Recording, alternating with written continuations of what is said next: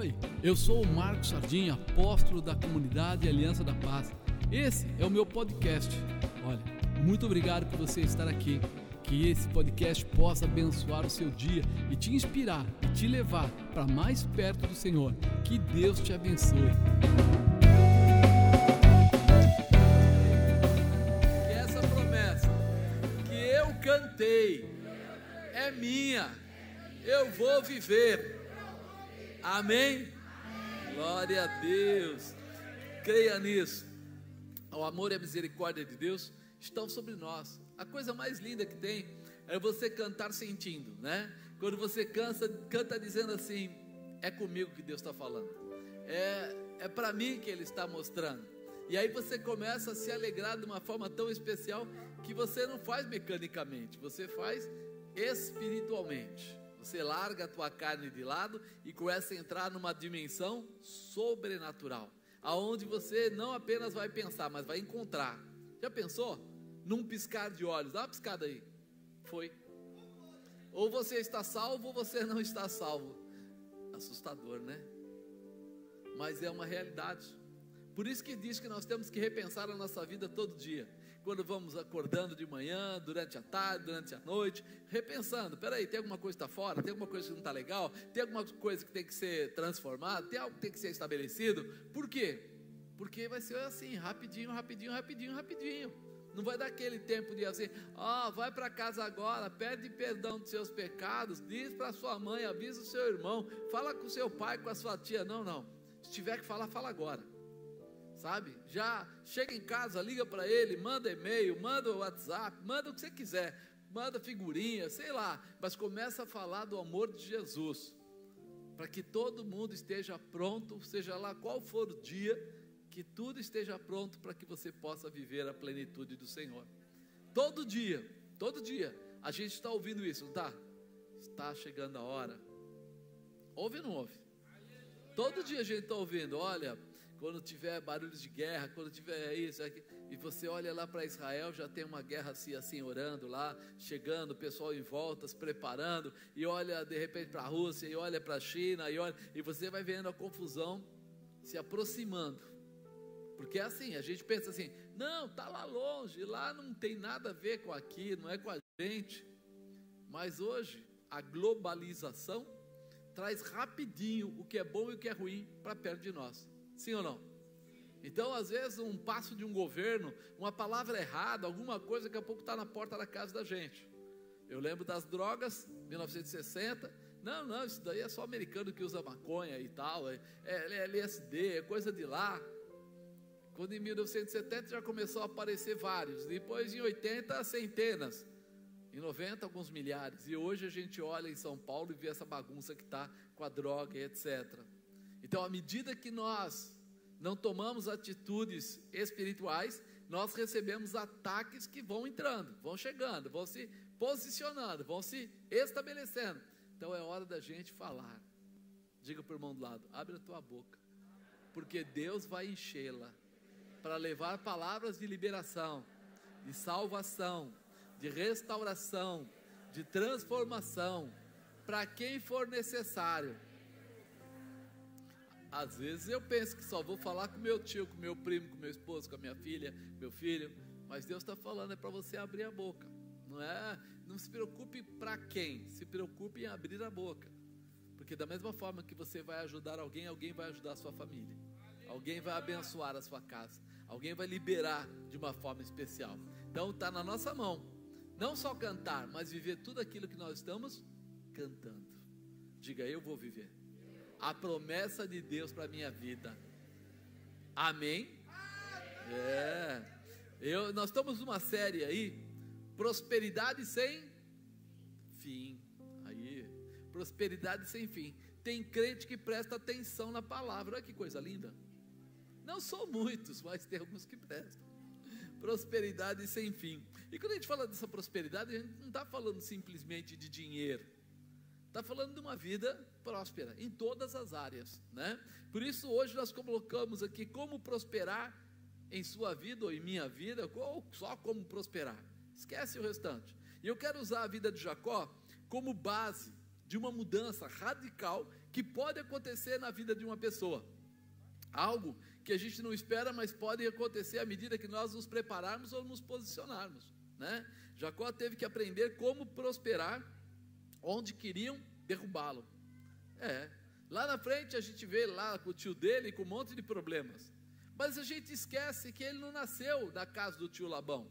Ele nasceu na casa de Isaac. E muitas vezes é isso que a gente esquece. Que nós, de repente, lá na frente, vamos colher o que nós plantamos durante a nossa vida. E a mudança acontece quando eu entendo o que eu devo fazer. Jacó foi considerado como alguém que tinha comportamentos inadequados na presença de Deus. A área de orgulho da vida dele prevalecia. Ele tinha uma área de orgulho muito forte. Você lembra desde o nascimento, né? Estava ele, o irmão dele, Esaú, nasceram praticamente nos mesmos segundos, ali, rapidamente. Ia sair um, aí voltou, aí o outro saiu, e aí Esaú se tornou o primogênito. Foi muito rápido, muito perto, muito pouco. Mas a cabeça de Jacó, isso não ficou bem resolvido. Ele praticamente agia como se ele tivesse sido roubado naquilo que ele acreditava que era dele. E daí em diante ele começa a viver uma vida tentando possuir algo que não lhe pertencia. Porque se Deus tivesse que colocar ele na frente, teria colocado. Se colocou outro, pronto. Mas aí a área de orgulho dele, de querer ser o que ele não era, de ter o que ele não tinha, de alcançar o que ele não alcançava, foi trazendo a ele algumas, alguns comportamentos errados, em desejar tomar o que era do irmão. Ele ficava muito mais em casa e provavelmente, por causa desse área de orgulho, de fragilidade, ficava debaixo do cuidado muito mais da mãe, do pai, ficava ali em casa, no meio das coisas. E o irmão, que era mais convicto do que fazia, saía para caçar. Ia lá, né, no meio da mata, andava pelos lugares, era uma pessoa mais pesada, às vezes até de boca e de comportamento.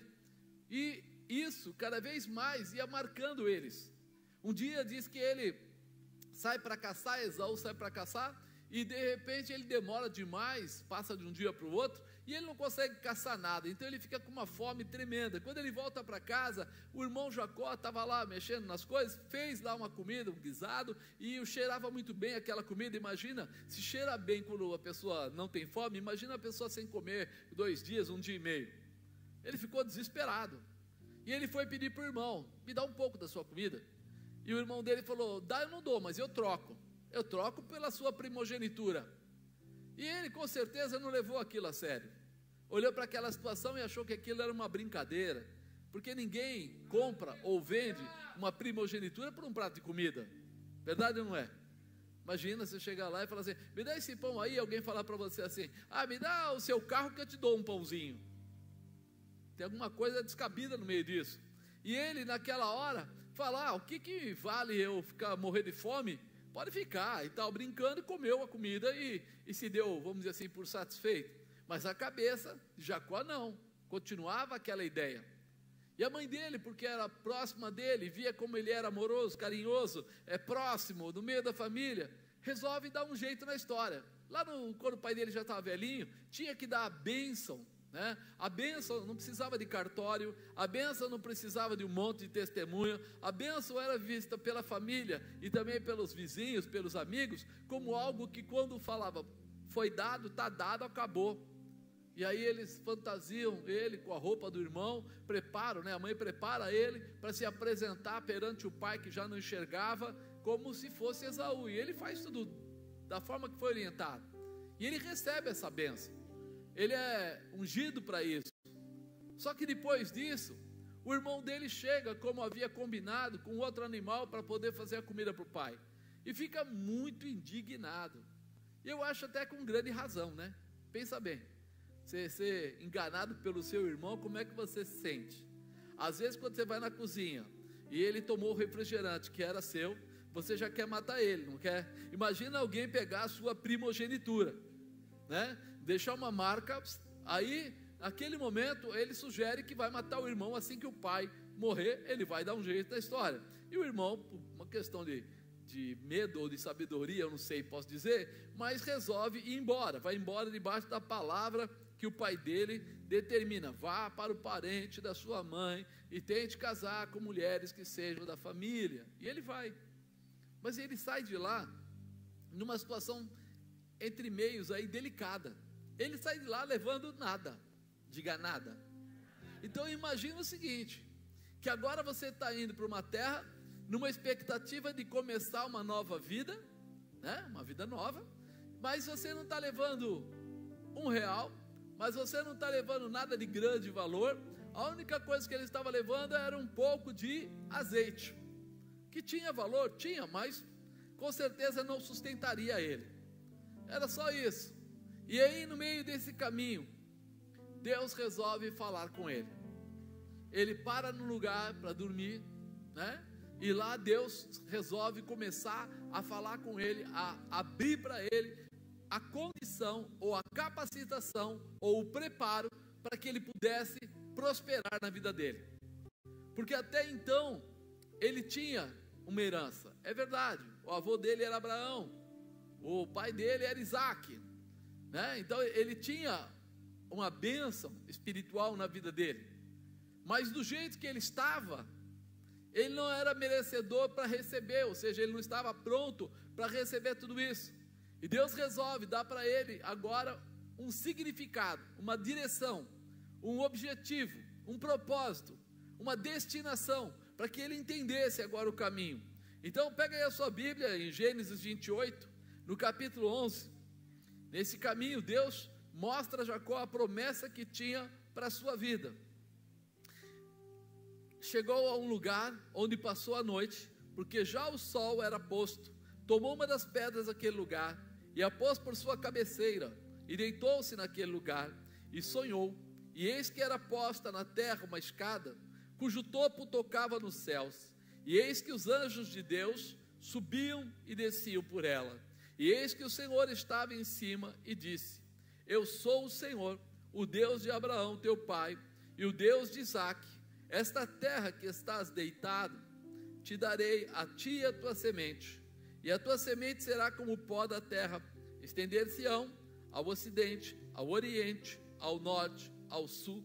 Em ti e na tua semente serão benditas todas as famílias da terra. E eis que estou contigo, e te guardarei por onde quer que fores, e te farei tornar a esta terra, porque te não deixarei até que haja feito o que te tenho dito. Acordado, pois, Jacó do seu sono, disse: Na verdade, o Senhor está neste lugar e eu não o sabia. E temeu e disse: Quão terrível é este lugar! Este não é outro lugar senão a casa de Deus, e esta é a porta do céu. Então levantou-se Jacó pela manhã, de madrugada, e tomou a pedra que tinha posto por sua cabeceira, e pôs por coluna, e derramou o azeite em cima dela, e chamou o nome daquele lugar Betel. O nome, porém, daquela cidade antes era Luz. E Jacó fez um voto dizendo: se Deus for comigo, me guardar nesta viagem que faço, e me der pão para comer, veste para vestir, e eu em paz tornar a casa do meu pai, o Senhor será o meu Deus. E esta pedra que tenho posto por coluna será a casa de Deus, e tudo quanto me deres, certamente te darei o dízimo. Essa passagem, na Bíblia, ela ensinou Jacó para alcançar a vitória, ele precisava preparar mudanças para a sua vida. Nesse, nesse pequeno trecho, muita coisa Deus falou com ele, muita coisa Deus dirigiu a ele, para que ele pudesse agora tomar algumas atitudes. Você sabe, ele vinha numa vida errada, e muitas vezes nós andamos numa vida errada. Errada não quer dizer que você é bandido, errada não quer dizer que você é prostituta ou qualquer outro, não é isso. Errada quer dizer que a gente não entende a direção que Deus está dando para cada um de nós, de como nós devemos nos comportar a cada maneira ou a cada passo para que alcancemos o objetivo que Ele tem proposto para nós. Ó, eu vou separar aqui. Primeiro, ele precisava acreditar na promessa de Deus. Então, se você quer ser um vitorioso, acredite na promessa de Deus para a sua vida. Olha o que ele fala aqui: eis que o Senhor estava em cima daquela escada e disse: Eu sou o Senhor, o Deus de Abraão, teu pai, o Deus de Isaac. Esta terra que estás deitado te darei a ti e a tua semente, e a tua semente será como o pó da terra, estender-se-á ao ocidente, ao oriente, ao norte, ao sul, e em ti na tua semente serão benditas todas as famílias da terra. Amado, pensa um pouquinho. O que que ele tinha naquela hora? Só o azeite, mais nada. É mais ou menos, quer ver? Vamos pensar aqui. Você está desempregado há dois anos, está passando um perrengue tremendo, não tem o dinheiro para ir de ônibus, está indo a pé, e de repente um profeta te encontra no caminho, e ele diz assim: Eis que te digo, você será muito rico nessa terra, sabe? Você vai ter muito dinheiro, você vai ter a melhor casa que nessa cidade existir. 30 cômodos, você vai ter os melhores carros, um de cada cor, você vai ter as melhores roupas e vai ser dono da Volkswagen. O que, que você diz? Não, não, só, só, entre nós. Só entre nós. O que, que você fala? Esse sujeito está com problema. Vai mentir para mim. Você vai dizer, ele tem problema. Como é que ele vai me dizer que eu que estou dois anos desempregado, sem dinheiro para tomar o ônibus, agora ele vem aqui e diz que eu vou ser rico, que eu vou ter um monte de coisa. A primeira coisa que acontece é uma alegria. Ai, que bom. A segunda coisa é, não tenho nem o que comer. Sim ou não? Eu contei de manhã que quando eu tava, tinha saído da empresa, estava num período assim que Deus falou para mim que eu ia ficar num, num supletivo, né? Ele falou: ó, você vai ficar um ano no supletivo.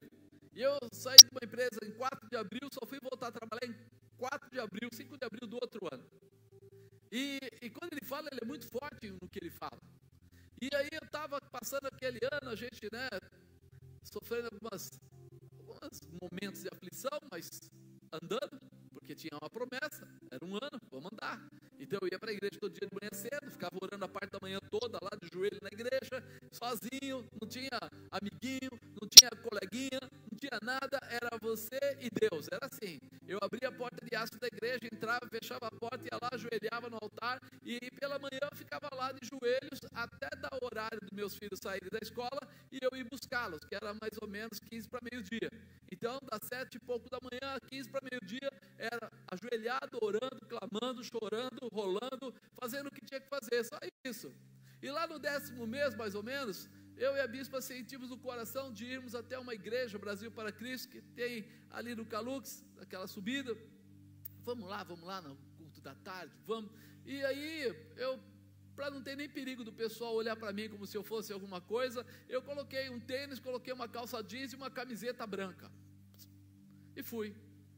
Aquela, entrei, a igreja estava lotada, fiquei encostado na parede no fundo.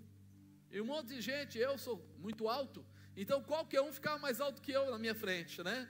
Eu para enxergar tinha que ficar no vãozinho das pessoas para enxergar lá na frente aquela coisa, mas estava lá orando, e Senhor, tal. De repente sai um homem lá da frente, vem, atravessa no meio de todo mundo, abre a pessoal e fala diretamente comigo. Eis que Deus sabe quem você é e tal, tal, tal, e você está recebendo dois carros zero. Eu falei, dez meses desempregado. O sujeito com certeza entrou no embalo. Ele deve ter ficado assim, com dó, sei lá, de mim, e já me entregou dois carros, não um. E eu, dez meses desempregado, sem saber para onde ia. Naquela hora, eu, eu sou sincero, eu não acreditei, eu, eu ouvi tudo, Fiquei feliz, falei, puxa vida, Deus é maravilhoso. Quando eu saí, até contei para a bispa, falei, ó, tio Carlos, nós vamos ter dois carros. Ela falou, tá bom. Eu falei, é? Ela falou, tá bom. Eu falei, é? Mas não tinha nem para onde ir. Nos próximos dois meses, sem mandar currículo, sem procurar ninguém, alguém foi lá e falou de mim. E é aquela empresa no Rio Grande do Sul, logo aqui na esquina, no Rio Grande do Sul, mandou um profissional deles para São Paulo para me entrevistar, me entrevistaram, depois me levaram numa feira ali na Imbi, conversaram comigo de novo, fecharam o negócio comigo e pouco tempo depois, mais ou menos três meses depois daquela, daquela palavra, eu estava indo fazer lá um, um tempo dentro da empresa para conhecer, para, né? E, e aí quando eu chego lá, o diretor fala, Marcos, esse seu cargo tem direito a um carro. E eu falei, é? Ele falou, é. Nossa, o homem acertou metade da profecia. Ele está um carro. Né? E aí ele, ele foi me empurrando, eu não vou nem entrar em detalhe, mas eu, eu comecei a pedir pouco, ele falou, não, não, você aqui é, é, é, gerente geral, você tem que ter carro bom, tem que ter coisa boa. E eu falei, tá, e como é que eu faço tal? Ele falou assim, ó, vai lá na, na, na GM, na concessionária, diz que você quer um Vectra, assim, assim, assim, tinha acabado de mudar o Vectra, e me deu um cartãozinho e falou assim: você chega lá, escolhe o carro e manda ligarem para esse telefone que a empresa paga. Meu irmão, que coisa linda, não precisou pedir desconto, não precisou nada. Só chegar lá, e eu cheguei lá, mas quando eu entrei, comecei a conversar, o cara falou: esse carro é um carro do momento, e esse carro, infelizmente, né, você só vai ter ele daqui a três, quatro meses. Caramba, quatro meses, quatro meses, tá? Sabe, aí tem o seguinte, nós estamos pedindo uma, um dinheirinho por fora para poder liberar o carro, porque esse carro está eh, concorrido. Eu falei, eu posso falar a cor? Ele falou, não, você não tem que falar cor nenhuma. Você vai botar só o seu nome na lista e deixar quando chegar e você. Eu confesso que eu fiquei meio triste. Eu falei, puxa Deus, era tão fácil comprar o carro, agora está tão difícil. Mas eu falei para ele, tudo bem, põe meu nome na lista e vamos ver, né? Eu, a bispa estava comigo. Quando a gente está saindo da concessionária, assim, no, no saguão, aparece uma pessoa e diz, o que é que você está fazendo aqui, sujeito? E tal, e começou a brincar, e era uma pessoa da nossa juventude, que a gente conheceu ele faz tempo. Ele falou: Não, vem aqui, vem comigo, vamos tomar um café. Eu falei: Bom, café de graça, vamos. Entrei na sala dele, uma sala grande, e aí ele falou assim: Mas o que, que você veio fazer aqui? Conta para mim. Eu falei, eu vim aqui numa empolgação tremenda para comprar um carro. Mas já me avisaram que esse carro não sai tão cedo, porque tal, tal, tal, tal. Mas nem perguntei quem ele era, o que ele fazia. Ele falou assim: Você quer um carro? Eu falei, quero. Que cor? Eu falei, é cinza, plus, assim, tal, tal, tal, tal. Ele chamou um sujeito lá. Aí o cara veio, sim, senhor. Eu falei, ele deve mandar alguma coisa aqui. Tem o carro tal, tal, tal? Tem, mas está no caminhão. Como assim? Ah, o carro está chegando agora a cegonha está lá fora, vai descarregar. Mas só que esse carro já está faturado para outra pessoa. Ele falou: ó, cancela a nota e fatura agora no nome dele. E eu falei assim: como? Ele falou assim: é. Eu falei: o você faz aqui? Eu sou o diretor financeiro dessa empresa. E eu mando em tudo aqui. Aqui o que eu falar é ordem, é lei. Eu falei, caramba, você vai descancelar a nota, vai emitir outra nota. Vou, daqui seu cartão, deu para um outro cara, falou, vai, liga lá, faz o que tem que fazer e tal, daqui a dois dias ele está pegando o carro. Aí ele virou para ela e falou assim, e você?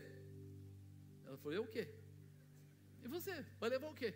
Ela falou, não, não vou levar nada, eu tenho, o, o Uno não tem nenhum ano de uso, está tudo em ordem, tudo certo, tá tudo bem, né?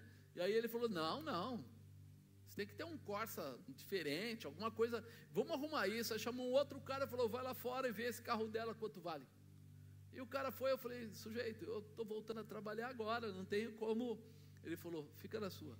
Aí foi, mandou ver, acabou achando o carro zero para ela, falou, eu tenho esse carro, do jeito que ela gosta, vai ser assim, eu vou mandar colocar aerofólio pintado da cor do carro, para-choque, retrovisor, é, vou colocar protetor de carta, vou colocar tapete, vou colocar som, vou colocar alto-falante, vou colocar tudo para ela, para que ela ande decentemente. Falei, amigão, money.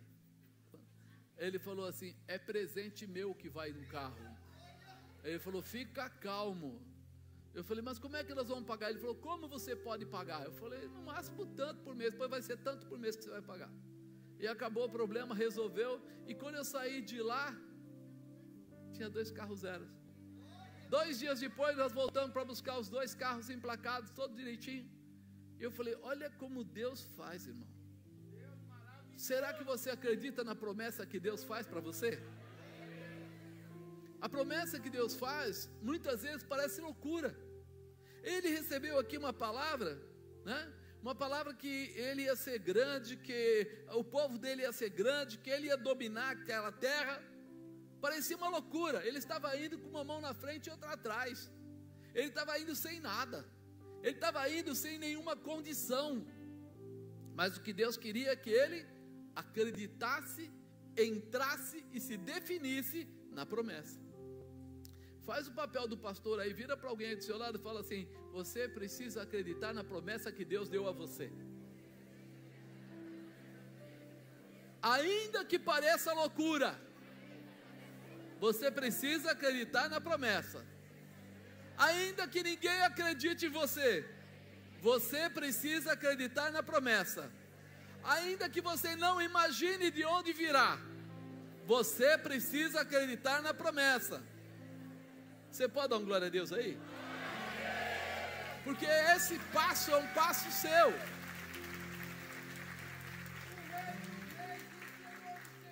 Esse passo é um passo seu, não é dos outros. Não adianta você, imagina que de repente eu recebesse toda aquela orientação e não fosse até uma concessionária.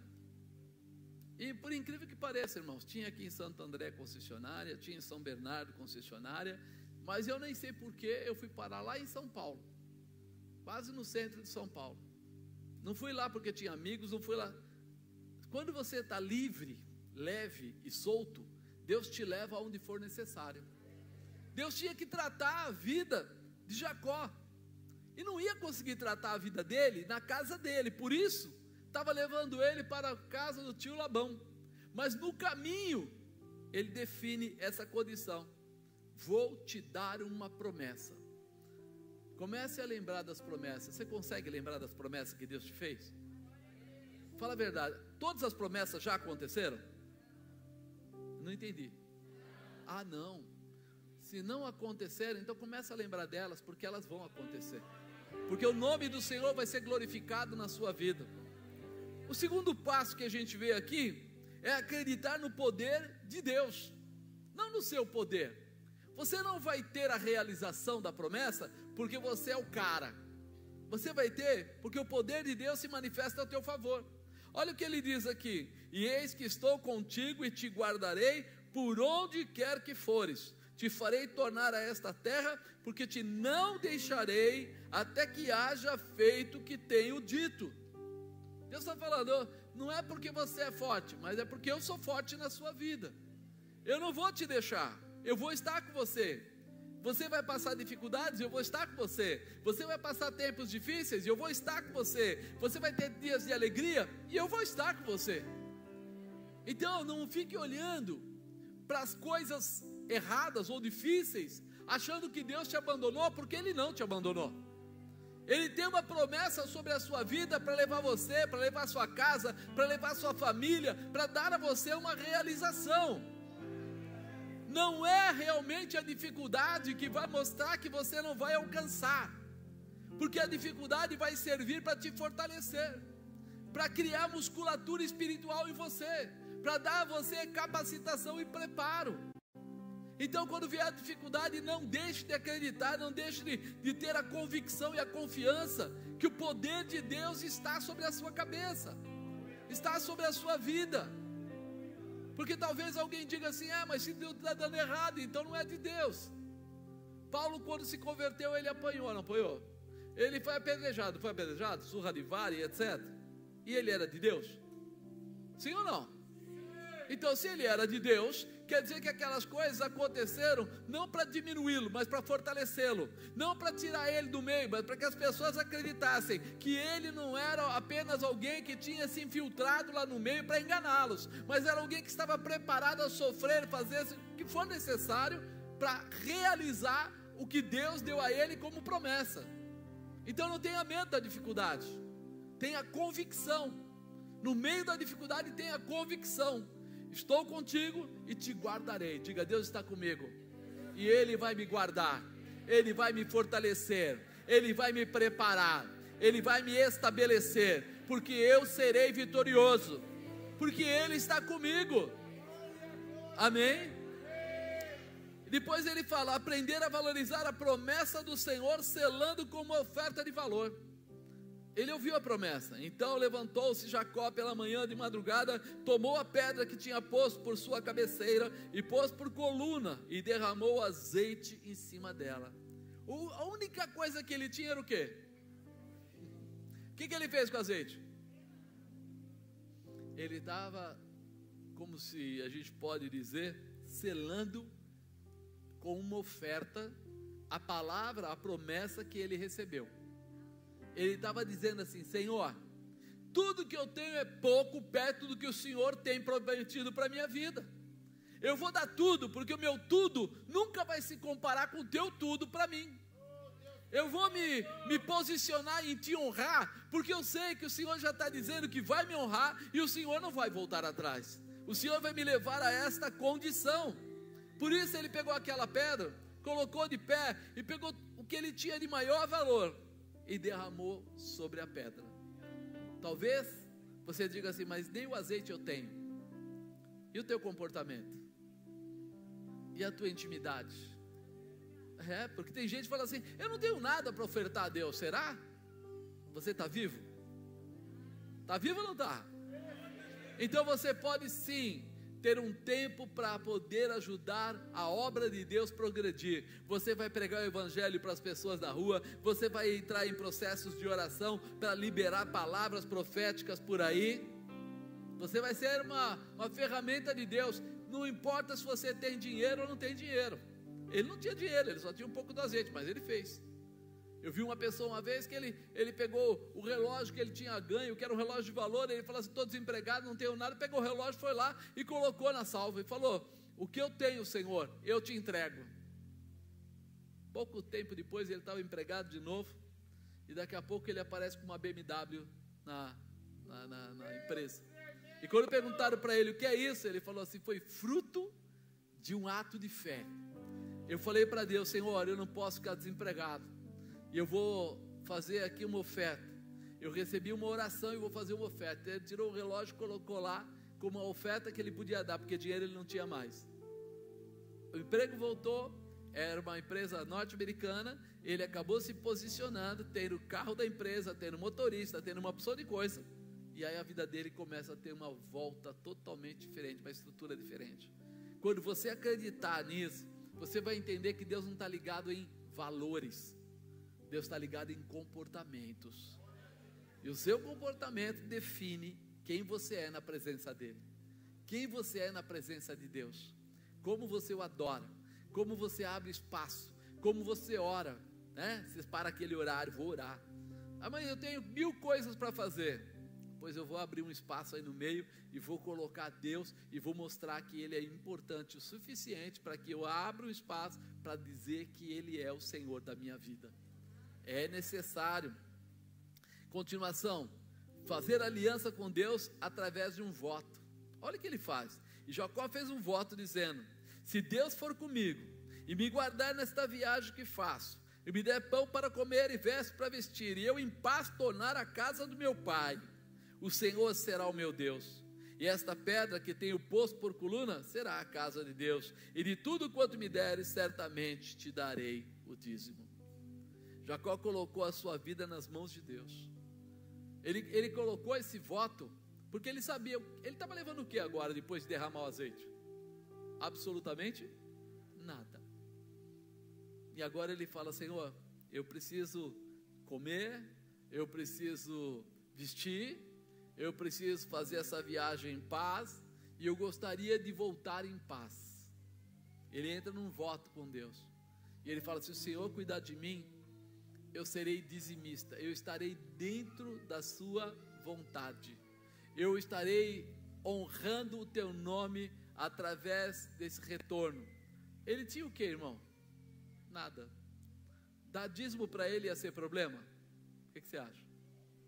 Você não tem nada, Dízimo é 10% daquilo que você recebe. Você não recebeu nada, você dá o quê? Poxa, a vida é difícil. Você acha que é difícil você dar nada quando você não recebe nada? Não tem... Ele foi até sábio na colocação dele. Falou assim: ó, cuida de mim, porque eu vou ser alguém fiel ao Senhor. É isso que ele está dizendo. Eu vou ser fiel. Eu não vou ser fiel é, às vezes. Eu vou ser fiel todo o tempo, o tempo todo. Porque se dízimo é alguma coisa que você retorna para Deus sobre aquilo que entra nas tuas mãos, toda vez que entrasse alguma coisa, ele ia retornar para Deus. Então ele estava dizendo: Senhor, eu quero ser fiel com o Senhor sempre. Cuida de mim. Deixa, né, que o Senhor possa cuidar. Ah, apóstolo, mas isso funciona? Querido, eu de manhã até lembrei de um rapaz que ele era piloto de avião. Ele na verdade não era piloto na época, ele era é, trabalhava numa escola de pilotos. E ele sempre desejou passar para o lado da aviação civil, ou seja, entrar, né? Mas ele não conseguia, não tinha uma liberação. Na escola que ele trabalhava, não davam para ele esse apoio. E ele ficou muito tempo desejando. E um dia ele veio falar para mim: ora por mim. Eu falei: ora, não tem problema. Orei e falei para ele assim: faça um voto com Deus. Ele falou: o quê? Eu falei: não sei, você faça um voto com Deus. Não sei qual é a tua dimensão, mas faça um voto com Deus. E ele fez lá o voto. Pelo que eu lembro lá, ele falou: eu vou dar, mas não falou para mim, falou ele, Deus. Eu nem fiquei sabendo, fiquei sabendo depois. Eu vou dar dois salários, os dois primeiros salários meus de copiloto, eu vou dar para a igreja como agradecimento a Deus. Era o voto dele. Passou um tempo, ele aparece lá, todo feliz, e diz: Estou entrando nessa dimensão. Pouco tempo depois, ele foi lá e trouxe uma quantia lá alta em dinheiro, colocou lá, falou: Estes são os meus dois primeiros salários que eu recebi. Está aqui. E eu falei assim, cara, rapaz determinado. Ele votou e ele foi fiel para cumprir. Ele se posicionou.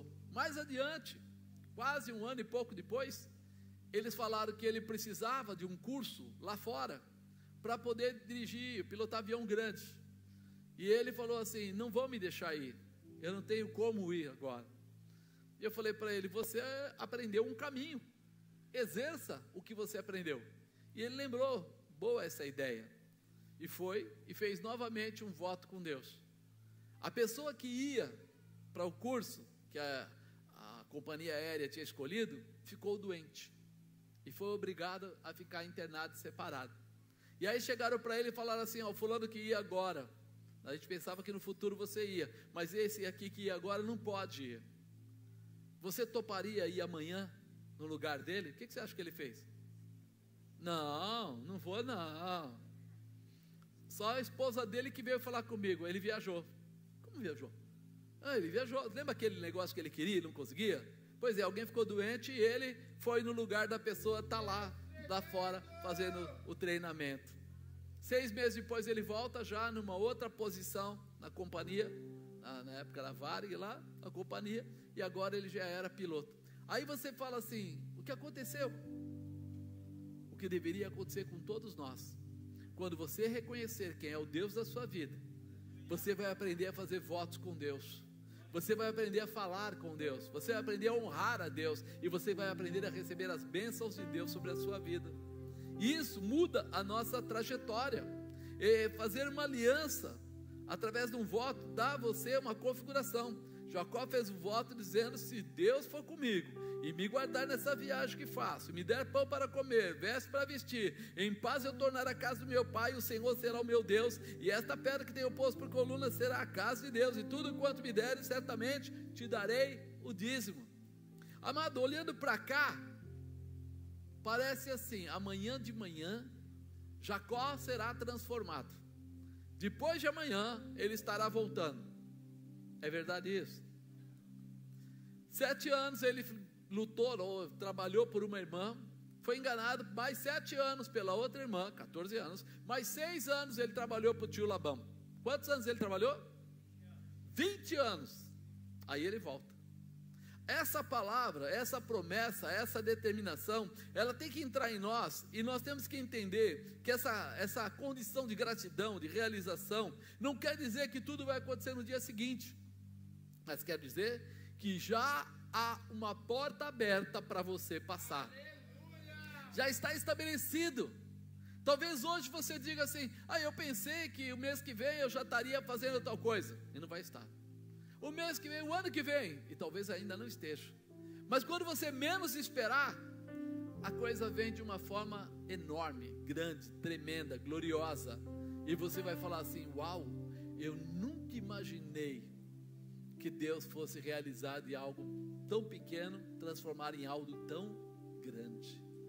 Você pode parecer que é um grande nada, mas quando você menos esperar, você vai ver que Deus é o Senhor da sua vida e vai responder a você na sua necessidade, da forma correta, da maneira exemplar que você precisa. Jacó sai para esta viagem guarnecido pela presença de Deus e não teria como dar errado você reparou o que ele fez? Vou, vou lembrar para você aqui. Primeiro, acreditou na promessa de Deus. Segundo, acreditou no poder de Deus. Terceiro, aprendeu a valorizar a promessa do Senhor, selando como oferta de valor. Quarto, fez uma aliança com Deus através de um voto. Mas, existe uma coisa que é interessante a gente lembrar quando Deus está querendo mudar a gente. Existem coisas que estão externas, existem coisas que são internas. Você sabe que um dos grandes as grandes dificuldades que existem são as feridas da alma. Você entende o que é isso? A alma é o local onde se guarda os sentimentos. Muita gente foi traído. Ah, eu tinha um amigo, era muito amigo dele e tal. Na hora H a pessoa me traiu. Você diz, eu nunca mais consigo confiar em alguém. Tem gente que de repente é, montou uma empresa e a empresa quebrou. E aí ele fala assim: Não, nunca mais eu quero ter uma empresa, porque, olha lá, eu pensei que eu ia ficar rico e acabei ficando mais pobre. Tem coisas que elas marcam a nossa alma, os nossos sentimentos. Eles ficam feridos de tal maneira. Você teve uma enfermidade, você teve um problema, uma falta de dinheiro, um assalto, um problema qualquer que seja. E ele deixa marcas em você, ao ponto de você não conseguir se levantar para tomar embalo e ir de novo. Mas isso é uma, uma mentira. O diabo coloca essas marcas, ele luta por essas marcas, para que você desacredite. Porque quando você desacredita, você falha na fé, você fracassa na fé. E a palavra de Deus é clara nisso. Sem fé é impossível agradar a Deus.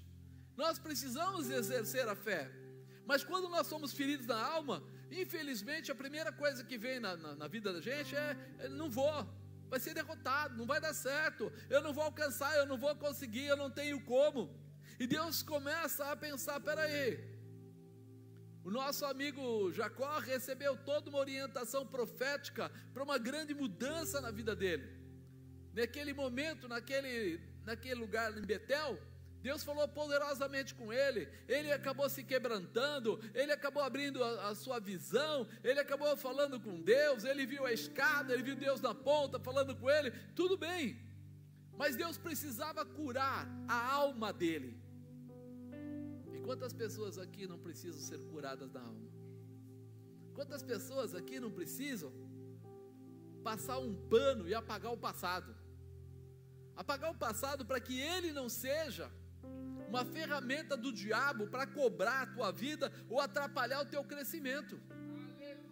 Porque quantas pessoas tiveram problemas? Quantas pessoas tiveram relacionamentos e foram fracassados ou tiveram dificuldade no seu relacionamento? Em momento algum isso quer dizer que você vai tombar de novo, vai cair de novo, vai perder de novo ou não vai alcançar. Há uma necessidade de você levantar os seus olhos para o céu e lembrar que o seu socorro vem de Deus. Não, mas eu já tentei. Tenta de novo. Vai de novo. Começa de novo. Permita que Deus possa liberar os teus caminhos novamente, porque você está acreditando na promessa dele. Ainda que tudo diga não, o Senhor é aquele que diz sim. É aquele que muda e molda tudo que vem pela frente. E nós precisamos entender. De repente ele chega no tio Labão, foi uma alegria. O tio Labão recebeu ele. Ele olhou para Raquel, apaixonou-se por Raquel. Essa é a mulher da minha vida. Aí o tio falou assim: Olha, trabalha sete anos, tá? Vamos combinar. Eu preciso que você faça alguma coisa para levar minha filha. Trabalha sete anos e você fica com ela. Ele fala: Tá legal. Aí no dia do casamento é uma tremenda festa. Aí ele começa a beber demais, ficou felizinho da Silva, né? Todo felizão. Aí ali à noite levaram eles para a tenda, deixaram eles dormir lá e tal. Mas ele estava chapado, era noite, era escuro. E de manhã, quando ele acorda e olha para o lado, não é Raquel, é Lia. E quando ele vai reclamar com o pai da moça, ele fala: Mas não é justo, eu não, eu não falei para você. Ele diz assim: Aqui não se faz assim. Na nossa terra aqui, casa primeiro a mais velha, depois a mais nova. Ele falou, mas eu, eu falei que eu não. Não tem problema, a gente resolve isso. Você trabalha mais sete anos e leva a Raquel também. Era, eram sete anos, agora são 14. Agora, se a gente voltar lá atrás, quem era Jacó? Não foi ele quem quis enganar o irmão? Não foi ele que enganou o pai, que fez toda a falcatrua, aquele rolo todo. E agora ele estava sendo enganado, sendo tratado para entender o quanto dói e o que não se deve fazer. Estava sendo moldado porque Deus tinha uma promessa dele ser um grande líder, próspero, mas como Deus daria todo um bom recurso, uma boa estrutura na mão de um enganador? Como Deus vai te dar a promessa que você tem se você não consegue controlar ou segurar essa promessa?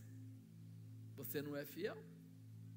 Como ele vai? Ele falou assim: Não, você vai ter riqueza, você vai ser próspero, você vai, mas você não consegue lidar com o dinheiro. Daqui a pouco você está fazendo coisa errada. Não, você vai, vai ter muita gente que vai depender de você, e quando menos se espera, você está igual a esses políticos malandros por aí, fazendo uma porção de coisas erradas. Ah, mas é o meio, não existe o meio.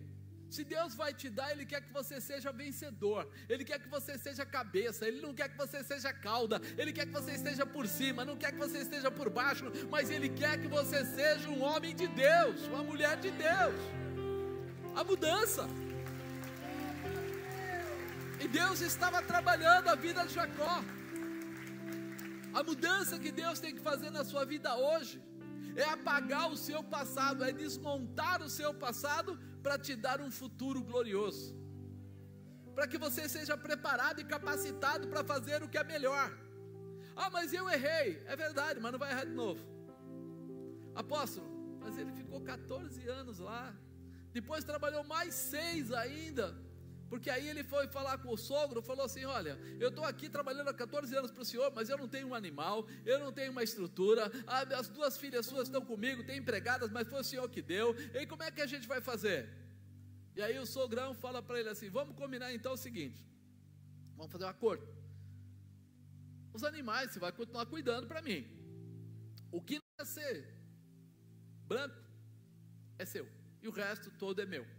E começa a nascer branco. Aí ele muda: não, não, não, o que nascer malhado é seu, e o resto todo é meu, e começa a nascer malhado. Não, o que nascer listado é seu, e o que for o restante é meu, e começa a nascer listado. Ele estava debaixo da palavra de Deus, e Deus estava garantindo aquilo que era dele. Por isso agora Labão não consegue mais enganá-lo. Não consegue. Na verdade, a Bíblia diz que Labão mudou o salário dele dez vezes. Quantas vezes? Você ficaria nessa empresa?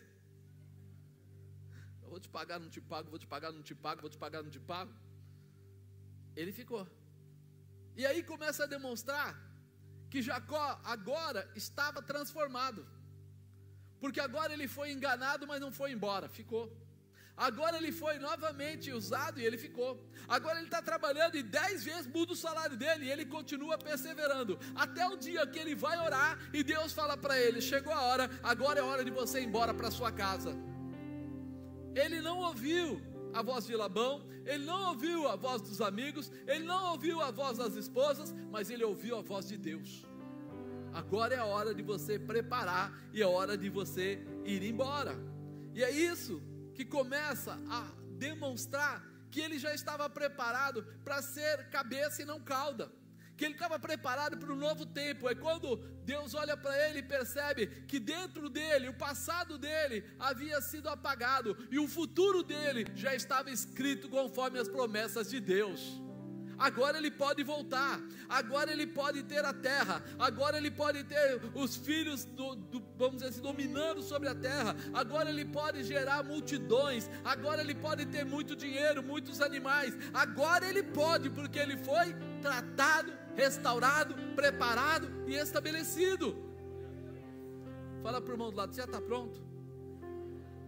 Já dá para você ser usufruir da promessa?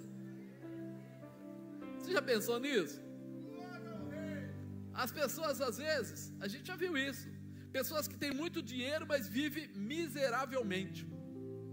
A pessoa não consegue comer bem, a pessoa não consegue ter uma casinha dele lá legalzinha. Ele não consegue porque ele vive preso em certas situações que não deixa ele respirar como alguém que é livre. Ele guarda o dinheiro porque pode faltar. E se você falar para ele dizimar, então ele fala: Quer? E amanhã como será? Ele é miserável, ele está preso, ele não confia em Deus, ele não acredita na promessa, ele não acredita no cuidado de Deus na vida dele, que o Senhor é a ferramenta de prosperidade que está sobre ele. Agora, a gente olha para Jacó e vê que Deus conseguiu alcançar um objetivo. Por isso Deus fala para ele: pega a tua mulher, as tuas mulheres, pega os teus filhos, pega os teus empregados, pega os teus animais e vai. Eles vão estar tosqueando os animais, vão estar fora. Labão, os filhos dele, e você vai sair e vai andar. Vai embora. E ele foi embora. Pegou tudo que era dele e foi embora. E o tio Labão, até no caminho, foi tentar pará-lo. Descobriu que ele estava indo já no dia seguinte e correu até lá para pará-lo. Mas quando foi de noite, o tio foi dormir e Deus falou para ele: Não fale nada contra o meu ungido. E aí Labão falou: Opa, esse sujeito está debaixo da mão de Deus mesmo. Vai até ele, até reclama que ele está indo embora. Você está indo com as minhas filhas, está indo com meus netos, está indo aí com os animais mas eu não vou falar nada porque Deus mandou eu ficar quieto. Até ele mesmo se declara. E ele acaba fazendo ali um acordo de paz entre eles, para que ele possa ir embora e ele ficar. Talvez a gente pergunte assim, mas nesse período, nesses últimos seis anos, que Jacó ficou trabalhando, que Jacó já tinha sido limado bastante, é, será que valeu a pena? E aí eu estava reparando aqui, que Jacó tinha que voltar. E quando ele saiu, ele saiu fugido por causa de quem? Esaú. Esaú falou que ia fazer o que com ele? Matá-lo. E agora ele vai voltar, quem é que ele vai encontrar? E o que, que Esaú pode fazer? Caramba, que complicação. Você voltaria? Mas a palavra de Deus mandou ele voltar. A palavra de Deus diz para ele: volta, ele já estava tão quebrantado que agora ele acreditava: se Deus mandou eu voltar, Deus cuida de mim. Deus cuida de você? Então volta lá, irmão, porque Deus vai trazer tudo de volta nas tuas mãos.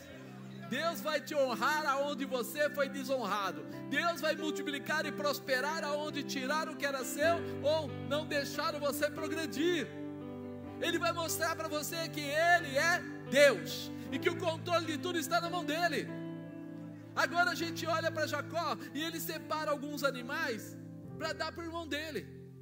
Para quando o irmão dele viesse, os empregados dissessem. Então aconteceu, eles chegaram lá, veio vindo, é, de repente Esaú com 400 homens dele, e aí ele para e vê aqueles animais, aqueles homens, e ele pergunta: Quem são vocês? E eles falam: oh, Nós somos de Jacó. E ele falou que o Senhor é o Senhor da vida dele, é das nossas vidas. Então esses animais que estão aqui são seus. Ele olha, meu? É, ele falou que são seus. Eram poucos animais, quer ver?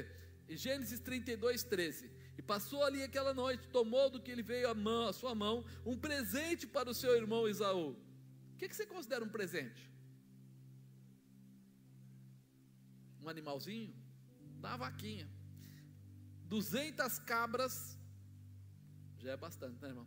20 bodes, 200 ovelhas, 20 carneiros, 30 camelas de leite com as suas crias, 40 vacas, 10 novilhos, 20 jumentas, 10 jumentinhos. Vai presentear bem assim lá em casa. Fala a verdade, irmão. Vamos, quer transformar um pouquinho disso? Ele chegou lá com 200 motocicletas, 200 motos. Se você for pensar, é um negócio mais ou menos assim. Chegou lá com 20 carros, chegou lá com mais 20 no seu. É, é coisa demais.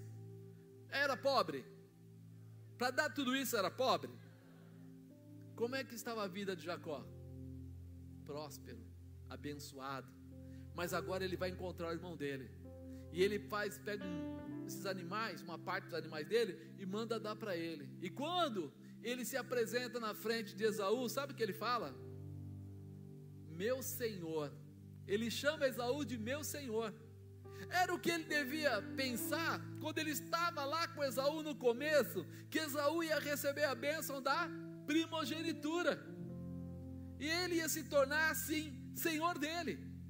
E ele foi lá e fez toda aquela lambuza para poder receber essa unção e foi embora e passou tudo isso, mas agora ele reconhece.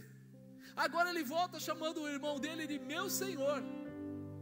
E o próprio Esaú fala: Não, não precisa de presente, não precisa de nada. Eu também tenho muita coisa lá, eu também estou muito abençoado. Ele fala assim: Não, se o senhor não receber, então eu nem vou. Aí Esaú recebe: Não, vou colocar meus homens para proteger você. Não há necessidade, a gente vai andando devagarinho, porque eu tenho muitos animais, crianças e tal. E Esaú fala: Tá bom, tudo bem, tranquilo. Venha do jeito que você quiser, nós estamos prontos a te proteger se você precisar. Quem ia matar agora estava para proteger. Quem ia exterminar agora estava à disposição para fazer o que fosse necessário. Mas por quê? Porque Deus tratou Jacó de tal maneira que agora ele não está lá em insubmissão, ele está lá realmente como alguém que reconhece que a unção de Deus é a mais poderosa e a mais forte, a melhor e que pode tudo. Você quer ser muito próspero? Reconheça Deus na sua vida. Quebra o passado, anula o passado, estabelece o presente, olhando para o futuro das promessas que Deus fez para você. Porque se Ele fez a promessa, Ele é fiel para cumprir mas eu preciso anular na minha vida tudo que o mundo diz que eu devo fazer. O mundo diz que eu tenho que ser esperto, o mundo diz que eu não posso abrir mão, o mundo diz que eu tenho que tirar proveito, o mundo diz uma porção de bobagens. E eu vou entrando nessa paranoia, nessa loucura, ao ponto de achar que eu tenho que vencer. Eu não preciso vencer. Eu preciso andar debaixo da palavra de Deus. A vitória quem me dá é Ele. Deus é que te dá a vitória. Deus é que abre porta onde não tem porta. Deus é que te coloca por cabeça e não por cauda. Deus é que te coloca por cima e não por baixo. Deus é que prepara o teu futuro e você vai ter essa realização de forma próspera, porque você reconhece que Ele é o Senhor da sua vida. Ele é o Senhor. Então não se preocupe com o irmão, não se preocupe com o vizinho, não se preocupe com o patrão, não se preocupe com ninguém, se preocupe com Deus. Porque ele saiu, andou, chegou lá com uma mão na frente e outra atrás. Chegou lá praticamente pedindo favor. Tomar água do poço, que era deles, comer uma comida, trabalhar para eles, ficar lá, querer casar com uma das meninas, ter que trabalhar sete anos. Imagina se hoje falasse isso para um jovem. Para casar com a moça tem que trabalhar sete anos, ele ia embora na hora vou trabalhar nada, eu não, eu não preciso casar, deixa isso para lá. Não é verdade? E a moça ia falar o que para o pai? Não, pai, o Zequinha vai embora, pai. Deixa ele, não precisa trabalhar, não. Ele é vagal, mas deixa ele vagal mesmo, pai. É não é? Naquela época, não. Naquela época, a mulher se valorizava ao ponto de dizer: se quiser, trampa, vai para cima, se esforça, soa, porque aqui o negócio é bom, o produto é bom, não vai levar de graça não. Nós precisamos entender que Deus tem um chamado para nós. E que só tem um jeito. Apóstolo, mas eu não vou aguentar. 20 anos, eu não vou aguentar. Mudar minha vida, amado. Ele levou 20 anos porque ele precisou ser tratado. Diga tratado. Eu até lembrei de Paulo. Paulo, quantos dias levou para ele ser transformado? 20 anos ou 3? A escolha é sua. Por quê? Porque quando Paulo foi colocado, ele ficou cego, foi levado, ele ficou três dias em jejum e oração. Quando Paulo teve Ananias orando por ele, caiu, abriu a visão dele, a primeira coisa que ele fez foi reconhecer que existia Jesus Cristo e que Jesus Cristo passaria a ser o seu Senhor. Acabou. O tempo do preparo ou do estabelecimento para a restauração é seu. Diga, o tempo é meu. Quanto vai demorar? Eu é que vou dizer. Fala, eu é que vou dizer. Porque nós estamos no mundo, não estamos? E lá no mundo, o que tem de sacanagem, de engano, de malandragem, de picaretagem é muita coisa. Mas eu não preciso andar pelo mundo. Eu estou no mundo, mas eu não sou do mundo. Eu sei o que eu posso e o que eu não posso fazer. Eu sei quem é o Senhor da minha vida e o que Ele tem premeditado ou preparado para colocar na minha vida. Você sabe que Deus conhece você desde antes de você nascer. É pena que nós não tenhamos capacidade para deixar Deus nos mostrar tudo o que Ele quer mostrar. A gente se perde no meio do caminho com amigos, com situações, com comportamentos, com coisas que mexem com a gente. A gente acha que tem que ser muito esperto, tem que ser melhor, não pode, sabe? Entre ser enganado, né? E, e passar por aflição, é melhor eu tomar uma atitude errada, me aproveitar. Afinal de contas, eu estou vivo. E a gente esquece que Deus já está operando. Jacó foi enganado? Foi, mas não saiu da posição. Foi enganado de novo? Praticamente, mas não saiu da posição. Trocou o salário dele dez vezes, mas não saiu da posição. E aí Deus falou: Vem embora agora que eu tenho um, algo novo para você. Você acredita que esse Jacó, acredita que esse Jacó, que teve essa vida toda atrapalhada, foram os filhos deles que estabeleceram as tribos. Cada um deles deu nome para uma tribo e até hoje são conhecidas, Benjamim, são conhecidas, Issacar, cada um deles é conhecido. E você fala assim: quem foi honrado com isso? Jacó. Quando? Quando Deus falou para ele que seria a família dele seria grande número, que ele seria muitas pessoas. Olha lá quantas pessoas. E nós começamos a entender que nós não devemos sair da posição. Se vier dificuldade, não corre. Se vier um momento de aflição, não corre. Fica na posição, vai até o fim. O Senhor é contigo para te guardar e para te livrar, para te dar a vitória que for necessário. Não se assuste com as situações. Ele não se assustou. Agora Jacó estava pronto a voltar à sua família, não para voltar derrotado, mas como vencedor, próspero e abençoado. É? Como prosperar na minha vida? Deixe Deus trabalhar. A primeira coisa, Ele vai trabalhar na sua área de orgulho. É, a gente sofre muito. Os bullying. O bullying acontece porque a gente ouve o que os outros falam e aceitamos. Ah, você é feio. E aí o cara fala, ah, tá vendo, eu sou feio. Não é feio porcaria nenhuma. É gordo, é magro, é alto, é baixo, tem, não tem, isso não importa. É que a gente está sendo tão preparado para viver o bullying que a gente nem lembra que nós somos filhos do Deus Altíssimo. Estamos debaixo de uma palavra profética. Que esse pessoal pode falar o que eles quiserem, mas eles não têm força para mudar a palavra de Deus. Obedeça a orientação da palavra de Deus. Acredite nas promessas de Deus. Cele a promessa de Deus com a sua oferta. Faça um voto com o Senhor. Seja fiel a voltar ao Senhor. Esteja pronto a passar no meio da dificuldade, confiando na proteção que Deus te dá. Não esmoreça, persevere, mesmo quando estiver com a razão, vai até o fim. Ah, mas eu estava certo, vai até o fim. Mas eu acho, vai até o fim. Porque se você está lá e Deus não te liberou, é porque tem algo que você vai aprender no meio dessa jornada, no meio desta caminhada. Fique atento à voz de comando de Deus para grandes mudanças. Jacó só saiu do lugar quando Deus falou para ele assim: pega todas as tuas coisas agora e vai. Agora você vai. Ele só saiu quando ele ouviu a voz de Deus. Será que você está ouvindo a voz de Deus? Seja humilde, mesmo que você já tenha tudo de bom, Deus sempre tem mais para te dar. Diga, Deus sempre tem mais para me dar. Porque eu penso, não, já está bom. Não, não. Ele sempre tem mais. Ele vai preparar, ele vai estabelecer e ele vai te fortalecer para isso. Assim Deus fará você prosperar em qualquer lugar. Não importa onde você esteja. Você pode estar no lugar mais humilde, você vai ser próspero. Você pode estar no lugar mais rico, você vai ser próspero. Você pode estar no lugar mais longe, você vai ser próspero. Não importa onde você estiver.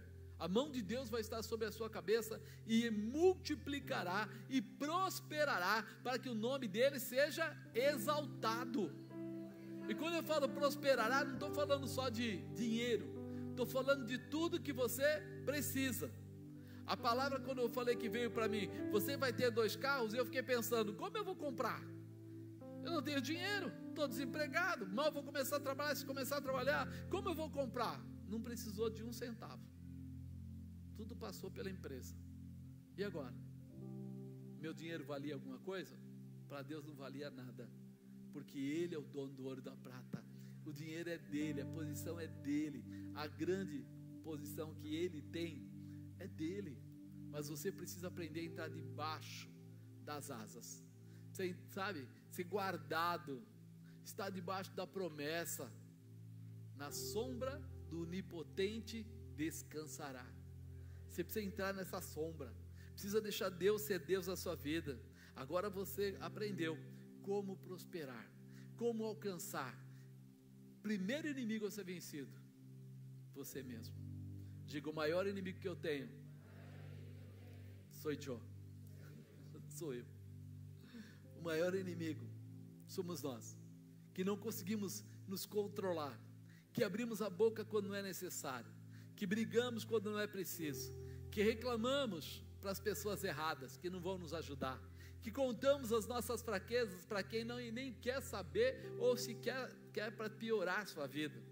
Conte as suas fraquezas para Deus, entre na intimidade com o Senhor, porque quando ele estava sozinho, foi quando Deus falou com ele. Quando ele volta, que ele passa no val de Jaboque, né?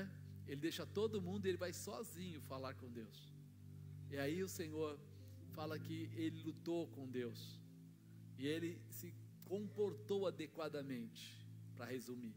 E aí troca o nome dele. Ele deixou de ser Jacó para ser Israel. Israel quer dizer o quê? Príncipe de Deus.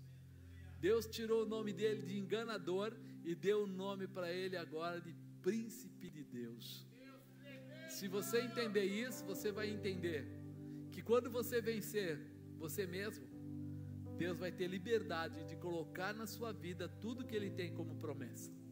Ele vai te dar respostas que você talvez nem pensou na pergunta, e Ele vai te dar resposta. Ele vai te prosperar de uma forma que você não vai entender nem vai acreditar. Que Ele tem o melhor para colocar sobre você. E está na hora da gente receber. Está na hora da gente se posicionar. Isso não é uma pregação de autoajuda. Isso não é uma pregação de empolgação. Isso é uma pregação de mudança de caráter, de confronto para mudar a tua estrutura. Mas só você pode mudar. Só você pode se estabelecer ou se estabilizar. Amém? Dá para você se liberar? Então fica de pé. Aleluia.